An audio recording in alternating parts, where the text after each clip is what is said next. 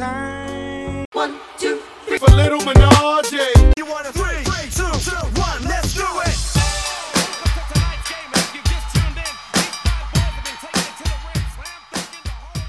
We welcome to the show today the godfather of the brilliant Random Wrestling Review podcast, Ben Spindler returns. Welcome to Three From.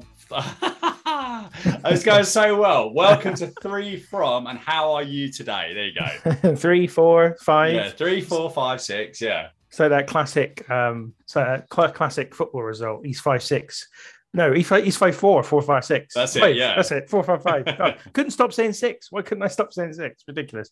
Yeah, uh, yeah, great. Um, really good. Thank you, Stephen. Yeah, great. Good to be back. The Godfather. I hadn't styled myself that way before, so I new. think maybe it's a new thing that you should that you should do from now on because you are the you are the uh, what the origin story. I suppose what is the origin story of the podcast? I don't think we've ever spoken about this. When did you decide to do it, and is it something you you three originals sort of spoken about? Um, so no, it's it's interesting. So Tom, who's one of the regular guests of the podcast, has been bugging me to do a podcast with him for ages. Hmm. And I and I always resisted because Tom is a fucking nightmare when it comes to discipline, basically, and then turning up and and you know generally remembering stuff. And I was just like, if we do it, I'm going to end up doing everything, and I just don't want to do that because I'd obviously done all the stuff of Wrestle Talk, and I did about 500 podcasts when I worked for them. So I was like, I'm pretty much done with it, to be honest, mate. So, you know, unless you're willing to do all the work, and I mean, like, organize the episodes, record it, edit it, everything, I'm not going to do it. And then about a year or so, two, no, I can't remember now, about two years ago, I started to think, oh, I, I could do, I could do a pod, podcast again. And then me and Old Man and Tom, Old Man being the other person on the podcast, he sort of, we we have a WhatsApp group, and Old Man just randomly January of last year early January of last year said, "Oh, I'm watching this," and it was a picture of the Rumble '95 poster. Okay. Uh, and for whatever reason, I don't know what came over me. I just said, "Do you fancy doing a podcast about it?" And it was completely at random. Didn't no plan, no thought. Just thought uh, one day I just thought, "Sod it, I'll just do it." I just asked them, and they're both up for it. So then we did it, and then it was kind of like now we got to figure out what we're actually doing, why we're doing it, what it's about, what's the point, all that kind of stuff. So yeah, that's that's that's really the origin story. Not particularly exciting, but it's just that's how it came about. Yeah, well, sometimes the, the, the best origin stories are not necessarily the most. Ex- what the sometimes the best outcomes are not necessarily the most exciting origin stories. I suppose is what I was trying to trying to say. I'm always a bit. I've only done this sending the second episode. of This I'm more nervous than I would normally be at the start of the podcast because there's lots of moving parts to this. Mm. So there's various links I've got to click on. There's various windows open. We've already shared our screen. So why don't we? If you didn't listen to the first one, I'll give you a little synopsis of what this is, and then we'll get into it because some of the uh, some of the names, the matches are a little bit longer than others. So I'm hoping I'm not going to stitch you up too badly on this tonight. So essentially, three from is list of ten wrestlers, myself and a guest host or guest hosts. Um, one of these will be raw, randomly drawn out, and then we'll watch three of their matches off air and then talk about them on air. It's pretty simple. So the the wrestlers that we've got. So obviously the first episode was Bruno Sammartino, who's now gone, and he is being replaced by Macho Man Randy Savage. So I'm trying to replace people with kind of not exactly the same, but sort of similar sort of Mm. um, genre, maybe obviously a little bit later than Bruno. The other nine are the same as, but I'll just run through those. So we've got Saya Kamitani from Stardom, Dr. Death Steve Williams, uh, AJ Styles, Hiroshi Tanahashi. I'm scrolling far slower than I can read out. Mick Foley, Kenny Omega, Manami Toyota, uh, Sting, Mitsuharu Misawa, and that is it.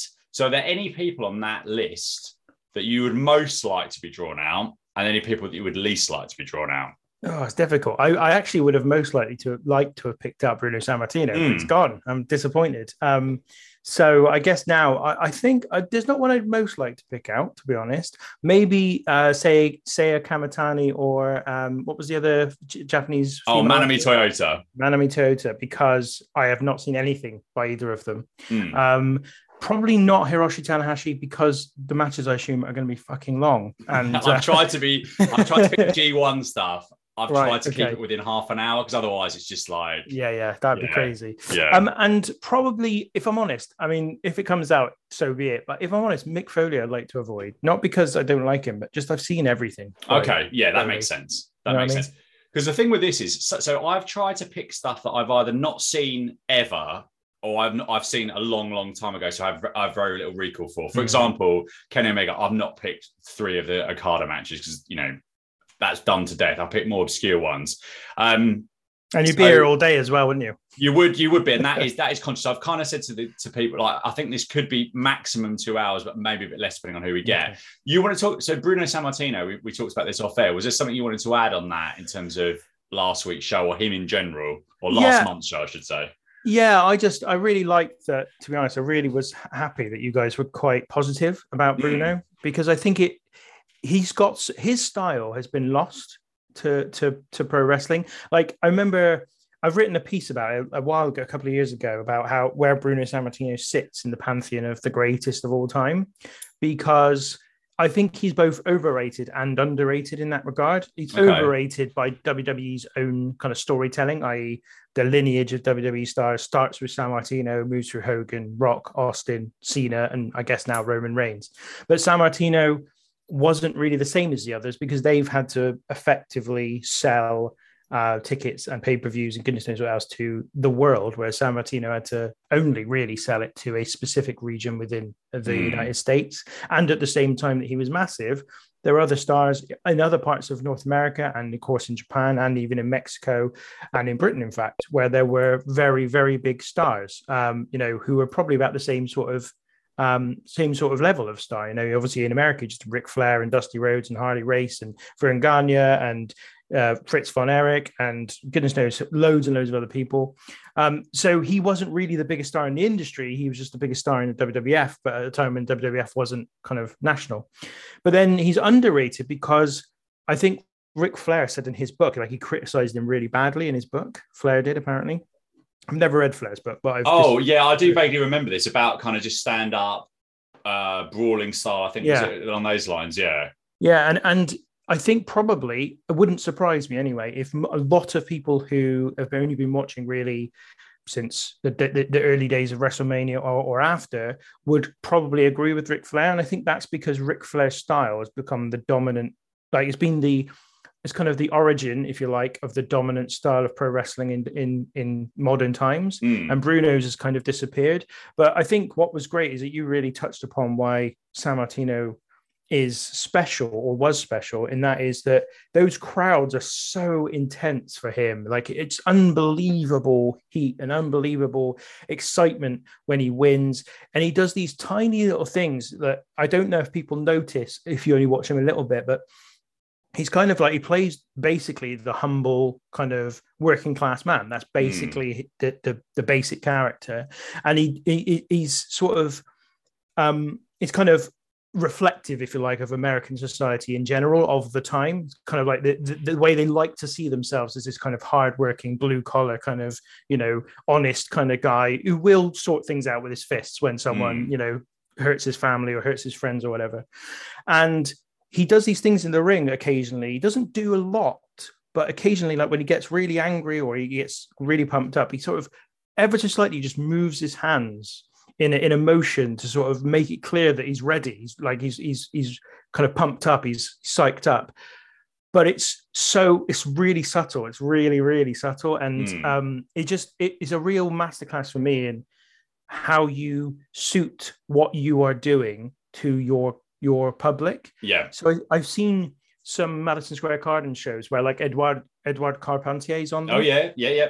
and he's amazing. Like, and I think modernized would think of him as amazing. He's really really good.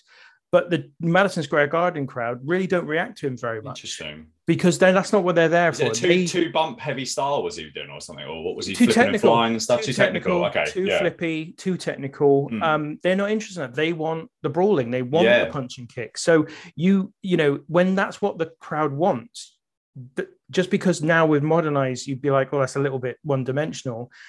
You can't criticize it because that was what they wanted. That was what Yeah. was good to that fan base.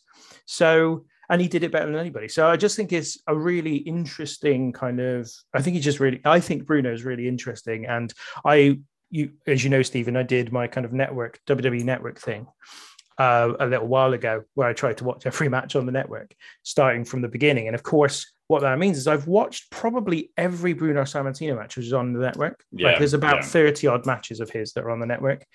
And uh, so I got to really quite like him quite a lot. And so I was really, as I said, really quite happy when you guys uh, were quite positive about what he did. Yeah, I was. I not sure what my expectations were, but they were they were massively surpassed. And I think we talked about on the show for him to be that over. And obviously, unfortunately, the sixty stuff. Maybe there's some 60 stuff I couldn't find, but the, the 60 stuff is, far, is largely gone. But for him to be that over, that much, that long into his career is just. Mm. I know it was only in one area, but those people had seen him. They'd seen him do everything. They'd seen him through all sorts of variety of opponents, and he was still there drawing and unbelievable reaction. So yeah, fair play to him, definitely. His And- his his last match, Madison Square Garden, or his last headlining match, was in 1987. Wow, that is And nuts, still we're actually in the height of Hulkamania, and he still Yeah. headlined Madison Square Garden. And actually, I think some of his work in the early 80s with Zbyszko is, is amazing as well. yeah. So yeah. I, I don't think he lost anything as he got older. No, definitely not. Right. Shall we see whether we're going to stitch ourselves up or whether we're going to get a nice three 15 minute matches or not? Right. Let's, can you see this pick items here? I can. Yes. Let's do this. Right. This didn't work the first time I, I selected it. So is it going to come out? God, I'm away? nervous. I'm nervous. Steve. Yeah, I'm nervous as well. Right. Five, four, three, two, one. And it is, oh, it's Mick Foley, actually. so you didn't didn't particularly want him. Um, But okay, right. I've I think I've I've picked some interesting stuff, but whether you whether you've seen this before or not is so we've had we've had so far we've had two American predominantly WWF or WWF stars really so far, which is which is an interesting one. So how are you feeling about that? Are you feeling a bit down in the dumps? You got Mick Foley, or is that is that not too bad? No, I'm. Yeah, I'm feeling- matches, I think. So at least we've got that. That's good. Philosophical. I'm feeling. Yeah, yeah. Let's let's bring on it. You know what? You probably will bring up three matches I haven't seen now, and I'll be like, okay, great. Uh, I'm not sure. I think there's certainly maybe a couple in here I've not seen. So Mick Foley is a former New York Times bestseller and a three-time WWF World Champion, um, an absolutely legendary and lovable figure who gave so much to pro wrestling. Is certainly one of my all-time favorites. I'm sure you're the same as me. Uh, when his first book came out, it was you know read it till you finish, basically. Um, in what 2000? I guess that would have been around that sort of time. Yeah, I think the book came out end of '99 because it goes. The book goes up to the Rumble '99, I think. Yeah, it's uh, or maybe just before because when he first Maybe when just won before. his first title, wasn't it? Yeah. I think he. I think he says at the end of the book, um, something like something talking about the Rumble '99 match with The Rock, and he said, "But I'll let The Rock tell you about that in his book." I think. Yeah, that's it. I think that's definitely definitely right. So the f- the first match that we've got from Mick Foley is Cactus Jack versus Paul Orndorff in a Falls Count Anywhere from SuperBrawl three. Now, have you reviewed this on the show? Have you seen this No. before? No, no, no, I've not. So great start. So we think this is one that you haven't seen. Right, let's see if I can actually organise this in a fairly good way because this uh, this may require. You know, I don't like to edit anything out of podcasts. This might may require a little bit of editing on how quickly I can get this done. Okay, I've seen the list of matches.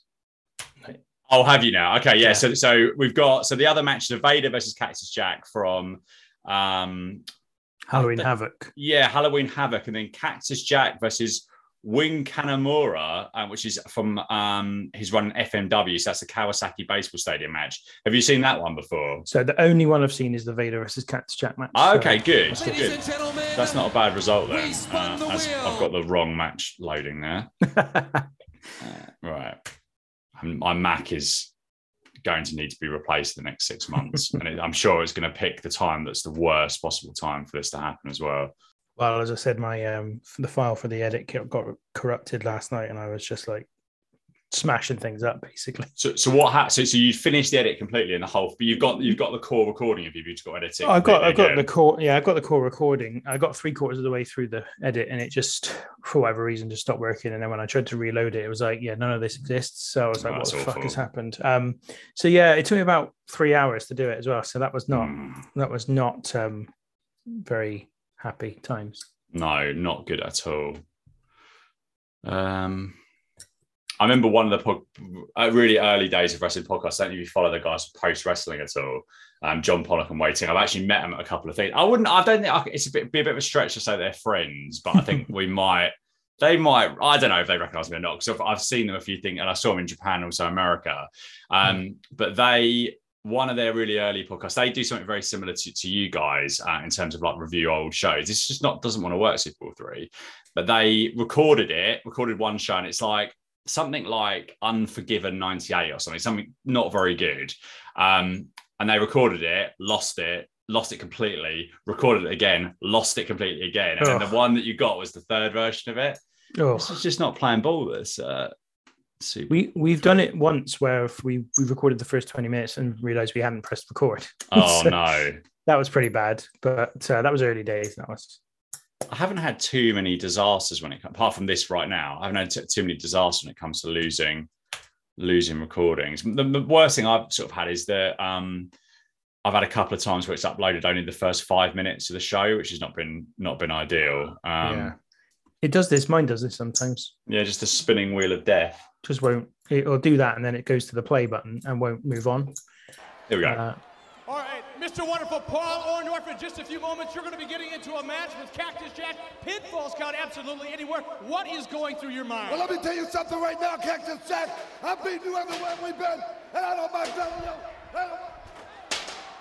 Right, Cactus is going after him with a spade, so we're gonna we're gonna chat to you again at the end of this match. It's one for Cactus Jack. So, Cactus Jack, I didn't set a timer on that because they didn't actually ring a bell, but he's just won that basically after taking a complete beat down for what would it have been? 12 minutes, do we think, roughly? yeah, I reckon so. Yeah, about that. some- yeah. something like that. And also, I realized as I was um, watching this first match that one of my least favorite styles of wrestling is hardcore wrestling. And I've got a full, I've got a Falls Count Anywhere, a Texas Death Match, and a, probably another Death Match as well. So fantastic. Um, I actually really enjoyed that though. For that all being said, um, I thought that was pretty good fun. But unfortunately, it was very much in the era of Cactus Jack Mick Foley doing everything and everything to his body just try and get you know to advance advance him. That was from February the twenty first, nineteen ninety three, and as you said, from SuperBrawl three, from Asheville Civic Center in North Carolina. What did you think of that one, Ben? What's your what are your thoughts on the match? Yeah, I mean, it was. I really enjoyed it, but it was it was brutal. I mean, he just puts brutal. himself through so much. Like specifically the sunset flip um, out to the outside.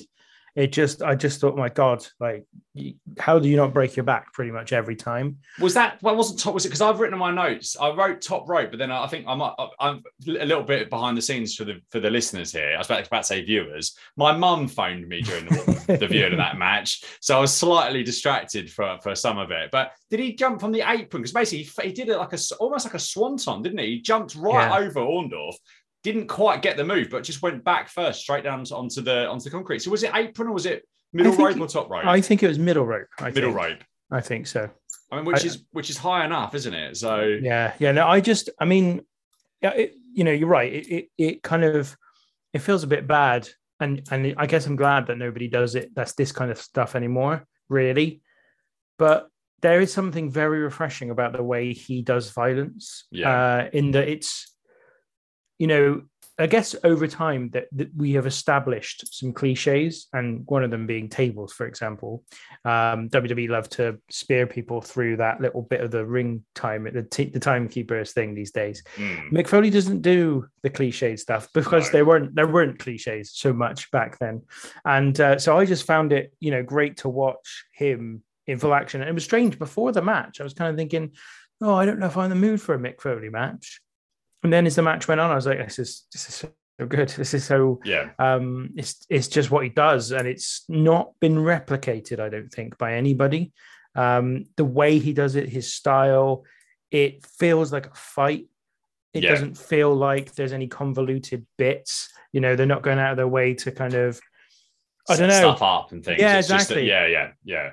So he throws him into a guardrail and he takes a takes a double bump on two guardrails. Yeah. it all looks very natural, doesn't it? I think, yeah, I think, and that was he was all about realism. I, I don't. Have you listened to any of his podcasts at all? i haven't no not yet his I podcast is so good. It's so so good. I mean, it's, it's Tangent City, which which obviously I'm a fan of, and we do on both our podcasts as well. But it's so so good. But he's just so he was talking about something on the on the, the other day around not wanting to wear knee pads because he thought knee pads were unrealistic. Now he has got a brace on in this, but I presume he's probably pretty, you know, um, serious or significant injury to do that. But he everything is real. He someone he he, he thinks, and I, I know from reading his books and what he does in his podcast, he thinks if someone's going to throw me into that door or that rail, I'm not going to flip over and take it on my back or do this. I'm going to go into it like someone would, and then then the consequences are thereafter. Yeah, he thinks about things. That's the that's Does, the key. he does. Yeah. I mean, it's not just about the wrestling. Like I remember him talking about when he had to turn heel after WrestleMania 14 because they Mm. needed someone to face Steve Austin for a couple of months, basically.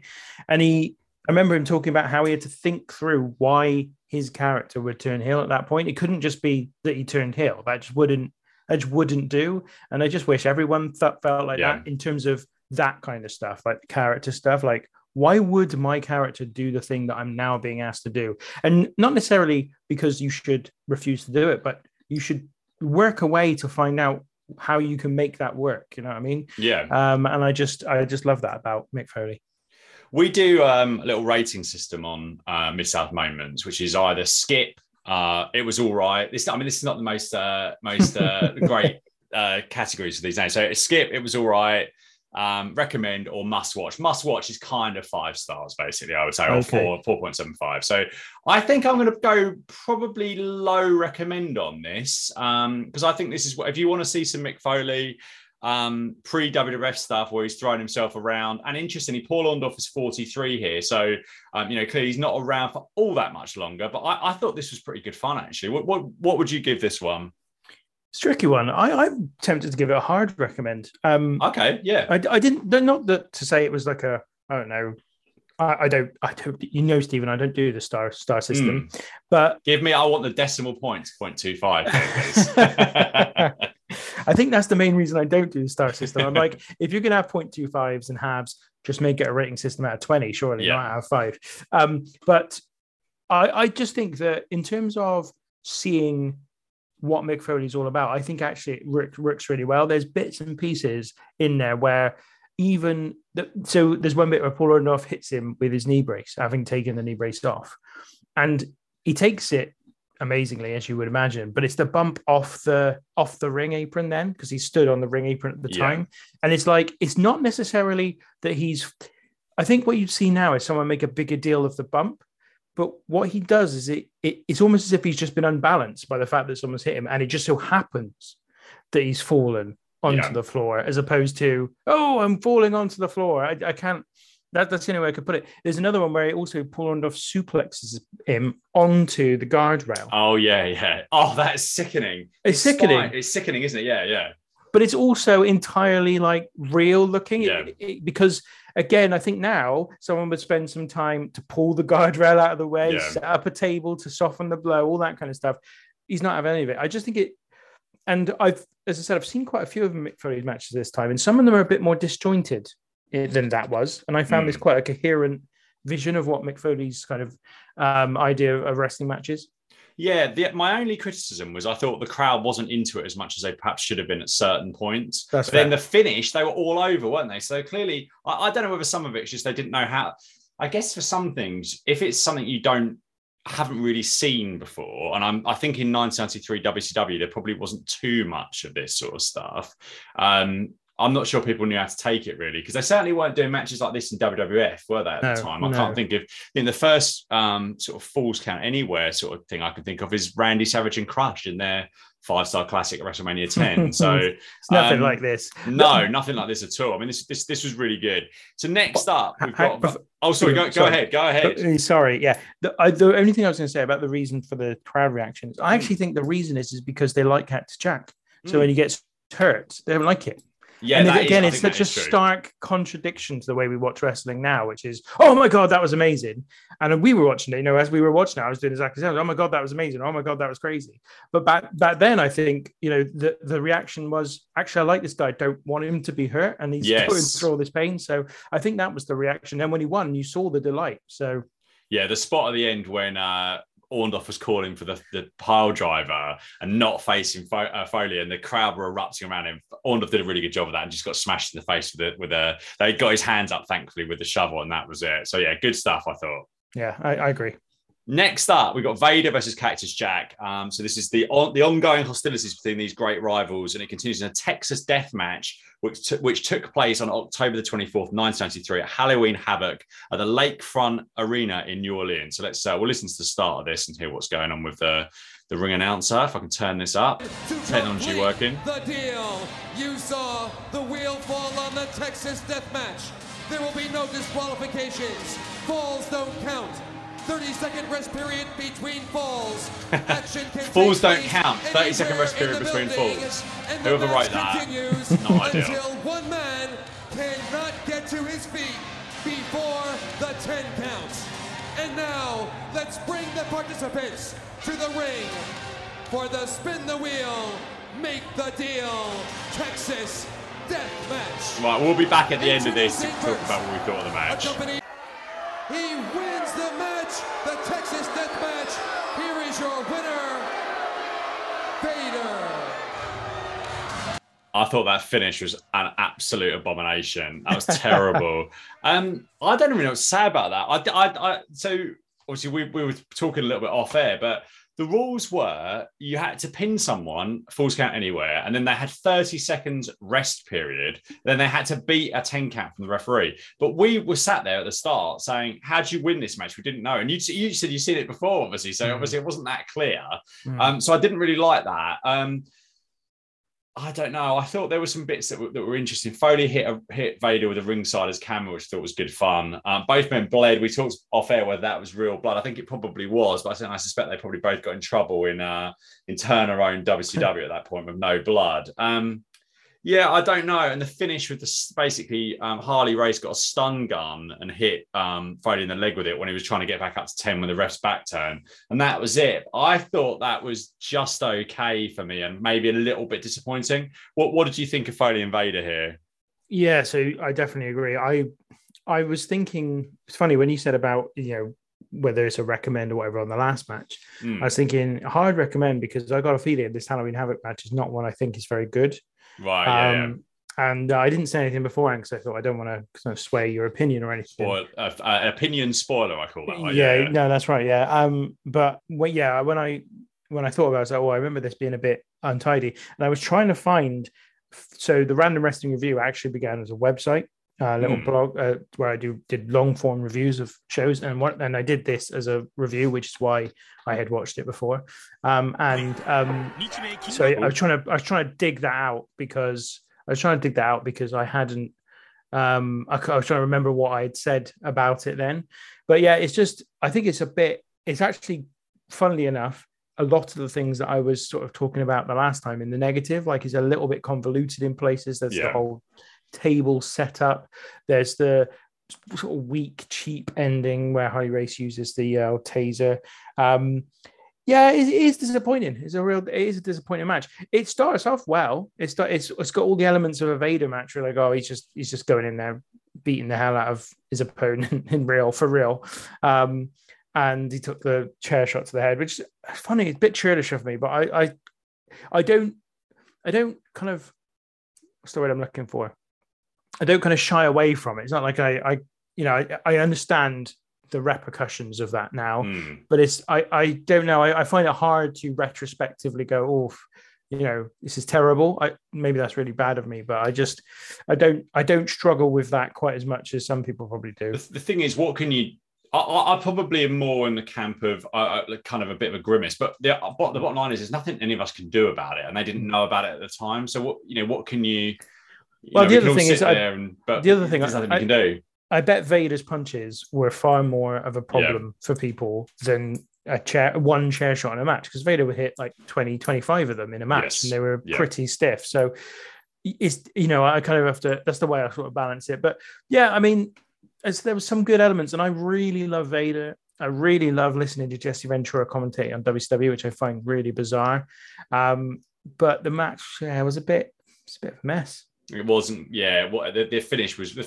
In in the middle, I thought I'm getting with this a bit, bit more now. I, I kind of understand the rules, but then the end just sort of killed it. Um, talking to Ventura, he had a great line. The only positive is they were both pretty ugly to begin with, and they can't get any uglier. So I think that Mm. was yeah, a shame really. Perhaps I should have chosen another. Um, another Well, it's a Vader and famous one. Joe. But that's is a famous one. yeah. And, Yeah. I, and I remember when I reviewed it before, I thought, "Oh, this I'm looking forward to this. This should be really good." Mm. And being quite disappointed. So I, even now, with my lowered expectations going in, funny you should say that in the middle you kind of got into it a bit more. I got a little bit bored in the middle, to be Oh, honest. really? Okay. Um, because and maybe I, I kind of remembered that it was a really cheap finish as well. I couldn't remember the exact finish, but I, I could remember that it was a wasn't a particularly good one.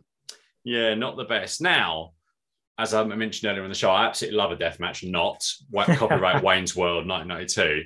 Um, was it 92? I think it was. Um, now, Mick Foley was already in the WWF at this point. This is this match is from May the 5th, 1996. But he returned to the Kawasaki Baseball Stadium for FMW's seventh anniversary show. And Foley would celebrate this match four days later in a losing effort against Mark Mero back in the WWF. One of my fa- one of my random wrestling review favorites, Mark Mero. So every yeah. time he comes up, he's always good. So this is Cactus Jack versus Wing Kanemura from FMW. So um, if I hit play and we can hear some uh, some of the start of this, and we're straight in. So we'll be back. So just to describe the ring, the ring looks like it's covered in barbed wire on one side, I believe. Um, see a wider shot. Yeah, it's just on the one side, isn't the barbed wire, and then there's panes of glass, I think, in the corner. So Oh, God. yeah, this is uh, this is gonna be interesting. Right, we'll be back shortly. So I did not expect Cactus Jack to win that, given that he'd left the promotion. So um, as we try and get rid of that that music, I we were talking off air. This you know this is just not a match that is. It's about it's about a million miles away from the genre of wrestling that I want to watch, and I think it's probably pretty similar for you, Ben. Did you find anything redeeming in this? Um, I mean, I, st- I don't know. It's hard Yeah. to say. I, I, I, I, don't want to completely slate it because obviously, I think it's just like anything. Wrestling is. Um, take films for example. People, some people who like horror films, some people who like horror films, like to be scared.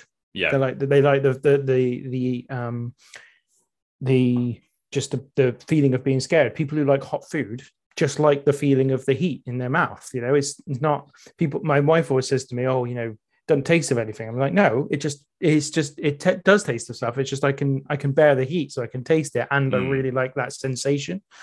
This is the same. People just like this stuff. I don't like it, and I don't. That's not to say I hate all hardcore wrestling, but it's got to be used sparingly and for a reason. And Yeah. this this is just let's just smash ourselves into glass. Let's just break, you know, let's let's put barbed wire around us, you know, that kind of stuff. Which I'm, I'm assuming, as it was an FMW show, was what they did all night on that card. I guess probably variations of this. I mean, and hmm. I mean, we were talking again because the video quality wasn't amazing. We thought that the boards that they were using, and, and a lot of the match was around spots sort of teasing or taking bumps into these barbed wire boards. What we realized towards the end when Mick Foley picked up some of the remnants of, of this, that there were glass at the bottom of it. So he picked up broken shards of glass and tossed them into the ring. Um, I, I, I agree. I think the, the the ultra violent match is at the end of the feud if you need to go there. Um, but I think certainly in, in AEW they, they use that device too much. I, I think that a sort of death match maybe you maybe that's something you can use every couple of years two or three years perhaps perhaps that's even a bit too much. I don't know. I think that i think that you know there's lots of incredible wrestling where there's no blood. So if you're using blood a lot then when it happens it doesn't really mean anything. Um for example every single i can't think of even accidental blood in any of any of the you know what would be considered by fans of that style top japanese matches over the last 10 years. No blood and you just don't need that sometimes. It doesn't need to be that device. So i think that should be used sparingly as well. But yeah i don't know. I, I almost don't want to, want to rate this because it's just not it's just not something that you know i is, is something i'm i'm fond of and can rate in a fair way. I will rate something though. Um kanemura probably did one of the worst moonsaults i've ever ever seen. He was supposed to miss it but actually landed on mick foley's legs which i'm sure kind of too much of a bump really for him. No, I, I um I, I think you're right. I don't think it is fair for us to to rate it. Um, interestingly, what you said about AEW as well is that I think you're you're right. I think if if a feud warrants it and it's been personal enough, and there's a there's a kind of backstory that allows you to go in that direction, then go in that direction.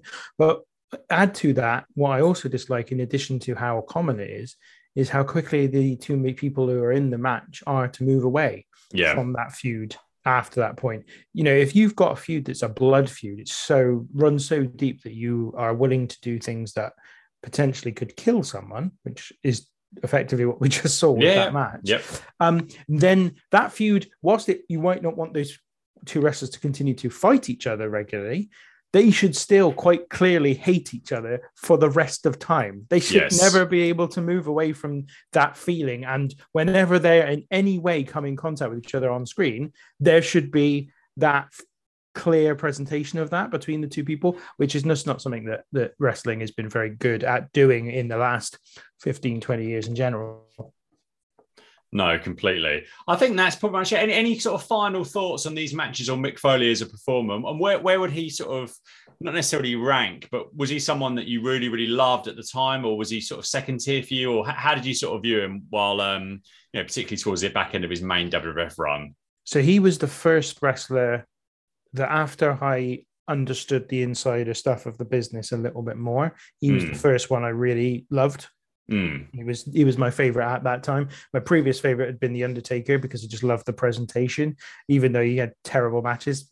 and I, I keep making this point, but I don't think you need great matches to make really popular wrestling.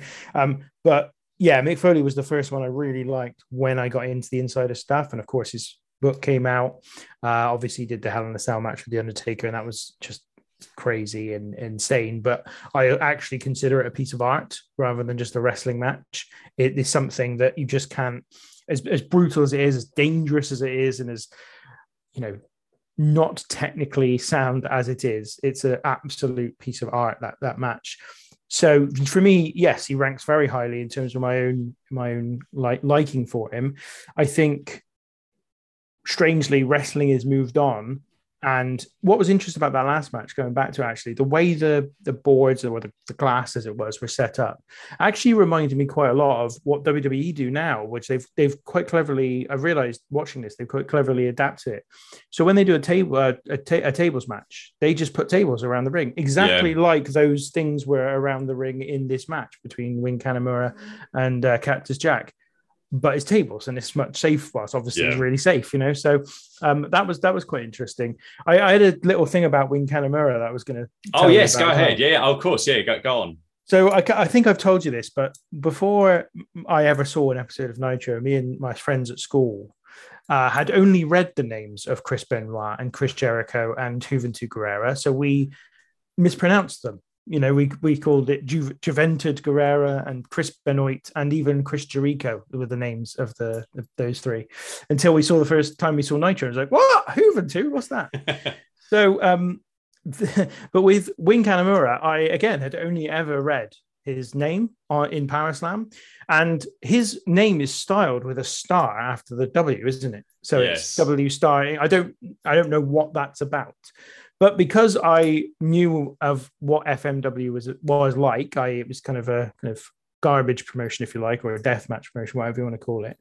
Um, and because I figured that it fit, and at the time, obviously, actually, there was a big thing. I thought his name was Wanking Kanemura. I did. I thought the same thing. genuinely. we haven't spoken about this. I thought the same thing in, in Power Slam, and it wasn't until years later. I thought the star was censored. Yeah, yeah, exactly yeah, the same. Exactly yeah. the same. So I thought that's why they wrote they wrote it like that, and uh, apparently nothing to do with that. But Great just- minds think alike. Two, two teenagers looking at looking at Power Slam, thinking, "Who is this wanking Kanemura guy?" And like, how have they got to give it like that over? But yeah, no, that's really really funny. But yeah, it's the, sa- it's, Yeah. it's it's the same. I think um I thought I thought Mick Foley was, was a good one. Perhaps the Vader match, um, you know, not quite up to expectations, but I think it'd be very easy to go the you know two match of Triple H and the Hell in the Cell. So at least we've seen a little bit of different stuff there. But um, yeah, that's good. Why don't you tell? it's interesting- Oh, sorry, Mick, you go ahead. it is interesting that you picked three matches that were before or just at the beginning of his WWF run, where he obviously achieved his superstardom. Um, so I guess that's because everybody, and certainly you, will have seen all of the matches that he had in WWF, really, or all the or the important ones anyway. So, but that's just interesting because it kind of it's a different shade of what he was. And actually, I think when you see what he did in WWF, and you see what we just watched, I think you start to appreciate some of what he did in the WWF and the fact that maybe he became an even more rounded performer when he got to, to the WWF, despite the fact that he was playing a character that was completely new and was a WWE-ified version of what Foley did. Um, he he kind of really stepped up, I think, in terms of everything else, you know, and maybe just because he was given the opportunity to, maybe it's just Mm. given the opportunity to actually perform, think about his character, think about the things he's going to say on screen, and actually, you know, really have a lot more autonomy over those things. Whereas I think in WCW it's probably a, quite a lockdown, and they never really saw him as a as a major deal. I don't think, but Especially as a baby face, I don't think they could ever get behind him properly as a face. Yeah, yeah. yeah. So I think that was just really, I think that was just really interesting to just see him um, going back before the WF days and thinking, actually, he he's a great character wrestler, um, and it really stood out later in his career because he was given that kind of freedom. Yeah, definitely. Ben, thank you so much for appearing on the show as ever. I look forward to returning the favour. I probably w- will have returned the favour actually by the time people have listened to this, but whether it'll be out or not. So I'm giving away no secrets, no secrets, no breaking news on the show. But thanks so much for that. And actually, a few weeks after this, or a couple of weeks after this, we, or a few weeks, couple of weeks, pretty much the same thing. Um, we may even meet in person in Cardiff. So we'll have to keep in touch. I don't know what our plans are as of yet. I presume you're still going to the show in Yeah, Clash yeah. Castle, yeah. So I, I was unable to prevent Tom from booking a coach that takes us to Cardiff at 10 o'clock in the morning. I don't know why Oh, he felt the need to do that because because we live in Bristol, so it's literally 45 minutes away. But we still insist us going really, really early. yeah. And and then um and then coming back last train, I think it is or last coach in, in in the evening. I can't remember, I can't remember exactly. So basically we're going to be there all day, going to be exhausted by the end, and I'm sure we will have had far too much to drink. What could um, possibly go wrong? Exactly, exactly. But the the funny thing is, I was going to ask you actually. This is really interesting. Couple and few. So Oh couple, yes, couple means two. two. right? Couple means two. Yes. But I've always said few to mean two or three. yeah, I agree with that. Yeah. But my wife's like, no, no, no. It's at least five, six, seven. I'm like, well, it doesn't sound right at all to me when you say that. I would say few would be maybe two and a bit weeks. Right. So, like, if you're, for example, like a, well, I don't know, two weeks on Saturday from now, or, or two weeks on Friday or something from now, that's not three weeks away. But I, I think that's the probably the, the dividing line. I Mm, think. okay. Interesting. Interesting. So two and a bit onwards is a few, I would say. Um, I think we're getting. I say, uh, I, I, I say interesting. It's not interesting at all. But, you know. we can show at patreon.com forward slash mid south moments. You'll hear two hours of Ben and I discussing the discussing the quirks of the English language. So you sign up now. So our fa- I don't know if you know this, one of our co-hosts set, set, has set up a legitimate Patreon, which is hundred dollars a month. Uh, Wow. The Joel Watts tier, and no one signed up. But I did. I we keep making jokes about the content on there. And I do. wor- I do worry a little bit that I very much think it's unlikely, but I do worry a little bit that someone's going to do it at some point because they're going to. Oh, I'd really like to hear that. It's not real. It's not happening. Um, so yeah, I think we're getting the ten thirty train from Paddington. right. Um, so we might be in a similar state. But obviously, we've got to stay over. We're staying at Sleeperz uh, with a Z hotel, Mm. so I'm sure that's going to be fantastic. I'll give your listeners a little uh, a little um, sneak peek of us talking about the quirks of the English language, Stephen, right now. So, um, and this is one for your listeners to mull over and think about for a while. I would Mm. suggest. So it's um, so it's Worcester, it's Leicester, it's Towcester, it's Bicester, it's Gloucester. Yeah, There's a place near me called Siren Cirencester. Why the hell it decides to break the naming convention and put this and say the cess, which none of the others do. I No. don't know, but it's called Siren Cirencester. Tell me what that's about. Ridiculous, absolutely ridiculous. Our language is a joke, basically. and no wonder, no wonder the Americans have Definitely. changed some of the some of the words to make it make more sense. So, all right, good stuff, Ben. I look Yeah, forward to speaking definitely. to you again very, very soon catching up. And hopefully, we'll be able to have a. I'm actually going to do. We're actually going to try and do an on the road podcast in Cardiff. So I may stick a microphone in your in your face Yes. in some in some sort of establishment. We are too. So we Oh, can are do a- you? we are too. So we can, yeah, yeah. so we can do a bit of a crossover. Yeah. So what are you? Here's, here's some technical questions. So I've bought a couple of microphones for the train. Wow. But I'm, I'm, also going to take with me, um, as England have just scored in the Euros uh, women's semi-final. Show, shows how long ago that we're doing this.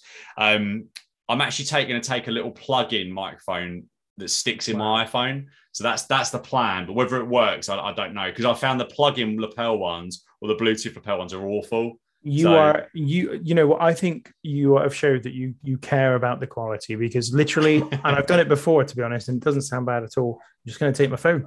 Okay, talk okay, into just- my phone and that's it. yeah. I think that will Dictaphone. work. Well, yeah, I th- It yeah. will. It will Yeah. work. I've done it before. I I did it uh, a few times when I was still working for Wrestle Talk, and we just recorded it. I did. I actually recorded a bunch of them with Vince Russo on a phone. Oh, phone. really? Yeah. So um, Because you think how good a voice note sounds, that is only the same thing. So actually, probably maybe I'm overthinking it. It's only the train that's difficult because there's we're going to be sat around a table. But again, how much? Whenever I hear, um, we're getting really into the dark, murky depths of podcast now. But whenever I hear like an on the road podcast, I always think just I just want to hear about the event. I don't really want to hear that much before the event because what are you going to say? Or predictions for the show? Well, by the time you're listening to this, you know who's won. So yeah, there's yeah, all you, that know, as well. you know what we're like, though. We aren't going to talk about the bloody show at all. No, ours, no. ours not going to be about the show. It's going to be about how pissed up old man is. Yeah. And, and and and how many I don't know like how many beers Tom's had. There- Is, is Matt gonna be- as well? There's going to be nothing. He, must Well, be going as Cardiff, like, is he sitting sitting somewhere else? Yeah, he's, he's somewhere else. Um, I, he will be going, and we've obviously we, we've got plans to meet up with as many people as possible. Yeah. Um, but who knows? I, I just, as I say, it was not my choice to go at ten o'clock in the morning. Anyway, put it that way.